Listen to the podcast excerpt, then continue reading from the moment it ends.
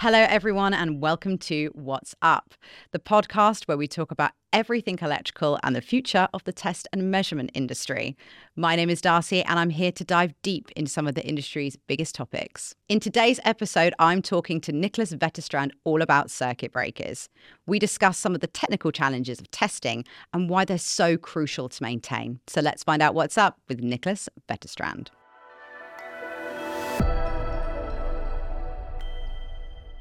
Hello, Nicholas. How are you doing today? Welcome to the What's Up podcast. Thank you. I'm doing great. How are you? I'm fabulous. Thank you. And as you well know, we always start this podcast with something we call the power up questions. It's just three small, quick fire questions to get your brain thinking and so we can get to know you a little bit better. So, the big question are you ready for them? Yeah, it's good to wake me up. So okay. let's start. Okay, great. Question number one What is your favorite forum or exhibition to go to? Uh, the favorite forum is uh, CIGRE by by but that's the key one and, and number one at all time. It's all the key people in the industry are there and it's just a great place to be. Mm-hmm. Question number two, what is your favorite thing about Megger? My favorite thing about Megger is that we contributing to a better world with the uh, net zero goals and uh, changing from fossil to electricity. We are you part of it, and that's just amazing. And question number three: How many coffees do you drink in a day? That could be anything from zero, which is happening quite often. You actually. don't drink coffee. Yeah, but but uh, that it's not that I try to avoid it, but mm-hmm. sometimes, or or I would say many times, it could be like two, three, but not more than that. Mm-hmm. Great. So now let's get into the meat of it because today we are talking about circuit breakers. Yeah, not coffee. Yeah, not coffee. As much as we love it, we're here to talk about circuit breakers. So tell me, why are they so important that we're dedicating an entire episode to them?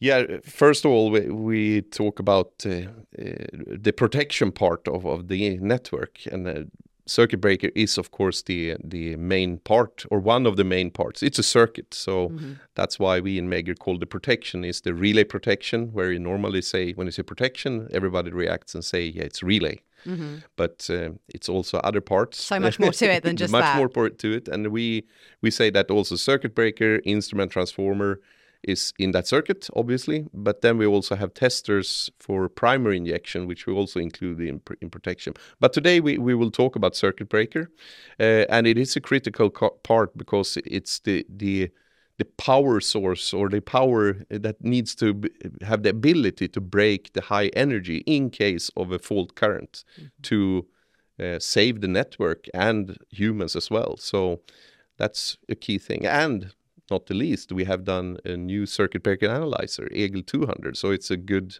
opportunity to talk about both. Okay, so we have a new circuit breaker analyzer on the horizon. That's very that's very intriguing. Can you tell me a bit more about that? Uh, sure. It's a new generation of circuit breaker analyzer. It's built uh, of the experience or based on the experience we've had. We started with circuit breaker analyzers mid 80s, so it's been a while and it's a couple of generations ago. Uh, but we have focused now on today's challenges, which are a little bit different than what it was uh, a couple of decades ago. Uh, and I think key key difference from earlier developments is that we focus from the whole process on the whole process from the storage through the test and report and back to the storage again. So you've been involved in kind of the conception and delivery of this new circuit breaker analyzer. So can you tell me a little bit about why it's come to fruition and like how has the landscape actually changed? There are two parts of it you can say. Well, One is that the fleet and the customer demands have changed. So the circuit breakers, uh, you can if we start with the circuit breaker part, uh, the reliability is getting better and better uh, doing reports. I've done surveys in the industry, and they started in the 70s. And at that time, it was 1.67 faults, major faults per 100 circuit breaker years.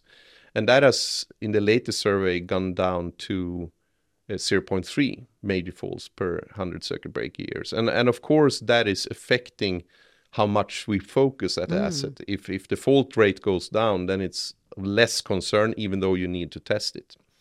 However, the funny thing is that the the distribution where the fault is has been equal, the same from, from the start to the beginning. It's the operating mechanism that stands for the 70% of, of the faults.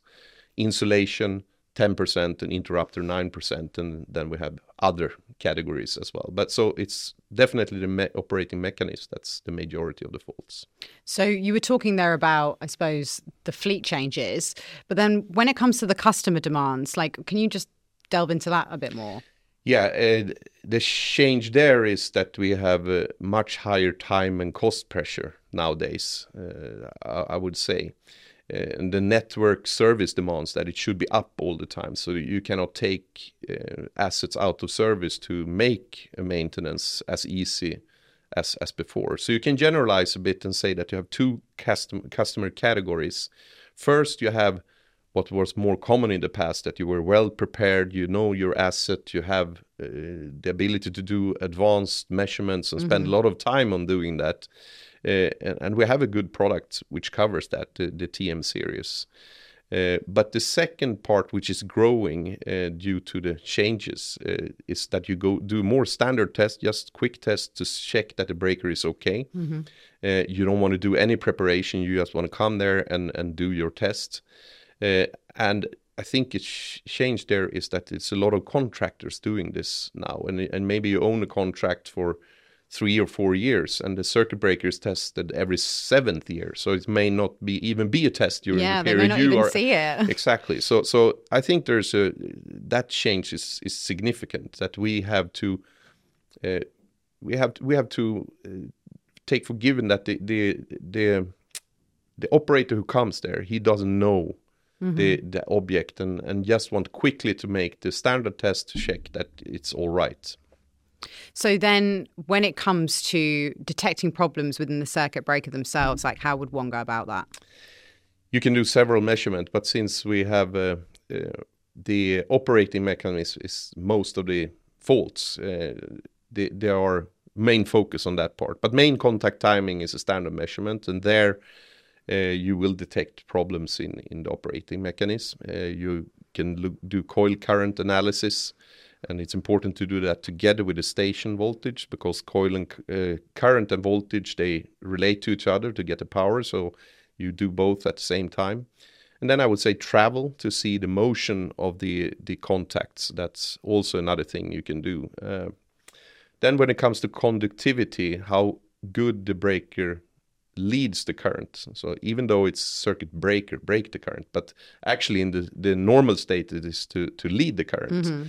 So you, you have need to have a low resistance to so the conductivity is good and minimize the losses. Then you have a part for insulation as well to to keep the um, losses to to earth and so on and keep personnel safe in, in the environment. So there you do insulation resistance test or power factor dissipation factor test. Then you can do special tests as well. DRM is one popular where you you do dynamic resistance to check the arcing contact in the SF6 mm-hmm. breakers. If you have a vacuum breaker, you want to check the vacuum integrity. So when the breaker is open, that it doesn't lead any current or you can't have any flashover. Uh, or vibration is another thing you, you can do just to get a signature of how the breaker sounds like uh, with the sensor. Uh, just to compare it with earlier tests if something has changed. Mm-hmm.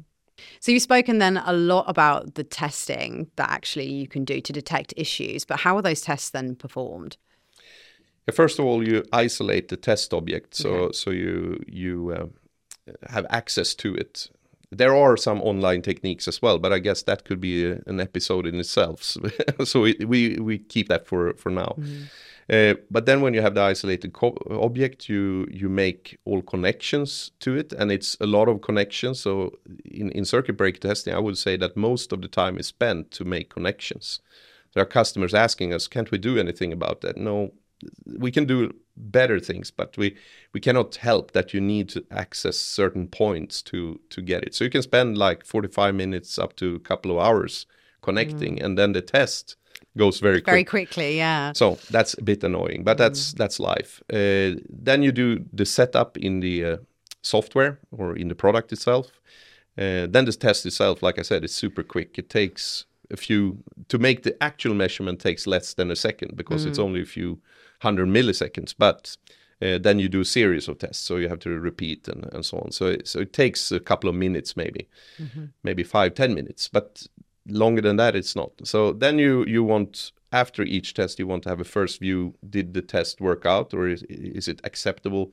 Not from a detailed analysis, but just get the feedback. Do, do I need The to redo? reading, yeah. uh, and uh, hopefully you don't have to redo Mm-hmm. anything. Then you can keep the result and and uh, go when you're ready with all tests. You can do more uh, thorough uh, analyze and uh, report. Mm-hmm. That's how it goes. So, Nicholas, I want to talk about the EGIL 200. So, can you just explain to me, like, how is that different from maybe some of the earlier generations that are already on the market?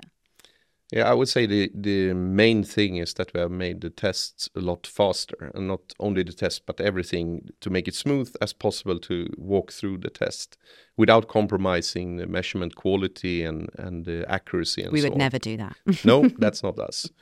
Uh, so going through a standard test now we talk about. So so the ta- standard test that's more common for the the contractors to do nowadays. To go that seamlessly through that as fast as possible. That's what we have focused at.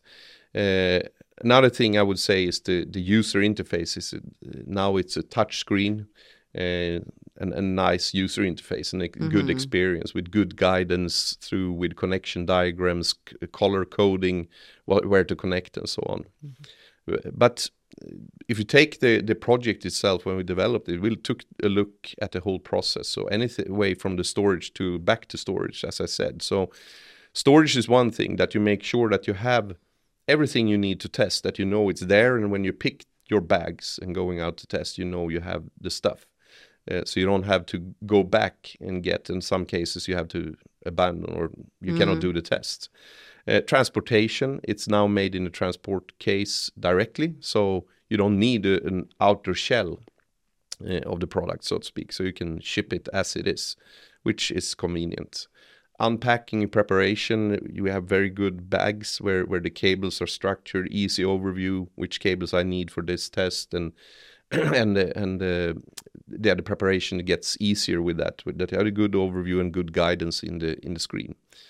Uh, the test itself are as before quite seamless, uh, but but anyhow, they, they are there. First review on screen since we have the the uh, uh, the f- uh, touch screen. It's easy to see the first test. And, then the last thing I, I would say is the one-click report. So we spent a lot of time to to make the reporting as easy as possible. So now it's actually possible with one click to get either a direct printout or save it as a PDF on a on a USB stick. So, that sounds like a lot of features, um, and they all sound great. But what are the benefits the customers are actually going to see with this? yeah, the overall experience is is uh, is different with Okay. this one, but It's the whole package. yeah, really. exactly. But if we go into the key thing, which I talked a lot about, is the time saving. So saving time through test preparation and reporting are probably two key things where we are gaining a lot of time by avoiding a lot of preparation and uh, aftermath reporting.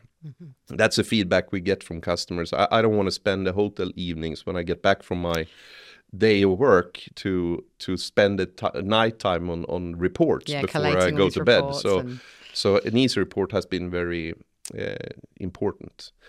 Last thing, maybe a cliche, but ease of use. There is no training need because it's very intuitive and, and simple to mm-hmm. use. So hardly read any manual and and mm-hmm. and every instruction is on board. So mm-hmm. it's very very com- convenient to use.